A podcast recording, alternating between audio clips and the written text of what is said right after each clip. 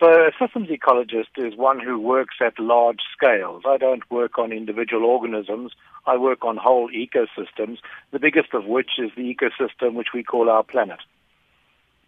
And um, uh, th- that's very interesting. And just coming back to what's been happening at COP21, um, in your view, you know, do you think that some uh, real meaningful change has been uh, effected at this particular conference? And also Africa, looking at um, what Africa has presented, uh, do you think that they've performed well at this climate change summit?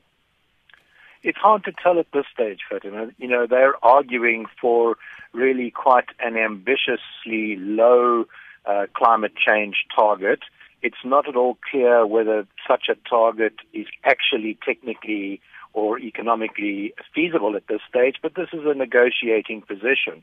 They don't want that uh, level of climate change to slide, you know, ever higher because Africa is really quite dangerously exposed to climate change.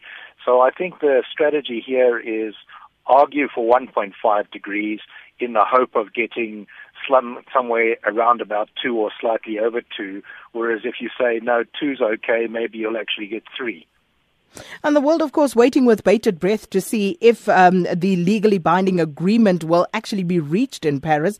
Overall, um, with what has been happening at the conference, are you optimistic that that will be achieved?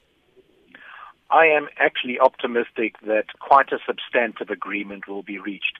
The degree to which it will be legally binding is an open question, and exactly where we'll end up in terms of uh, uh, amount of climate change is still uh, a little bit questionable.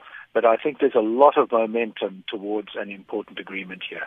Uh, just looking at what Greenpeace are saying now, they say that the success of these negotiations will depend largely on American President Barack Obama and uh, China's uh, Xi Jinping because they hold responsibility for the world's climate in their hands. Do you agree with that assertion?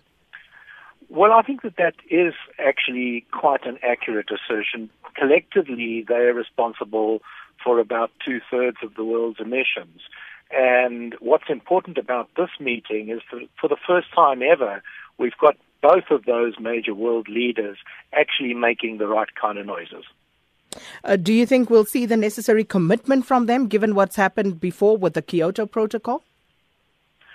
So the problem with the Kyoto Protocol wasn't so much commitment as ambition of targets, you know, which were so small that they would have had no measurable effect on the climate whatsoever um, you know, we have yet to see what the nature of commitment will be.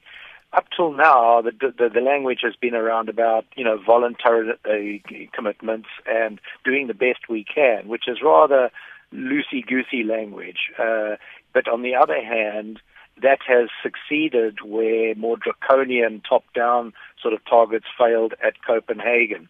But how you turn that kind of voluntary commitment into legally enforceable, that's a question mark for me.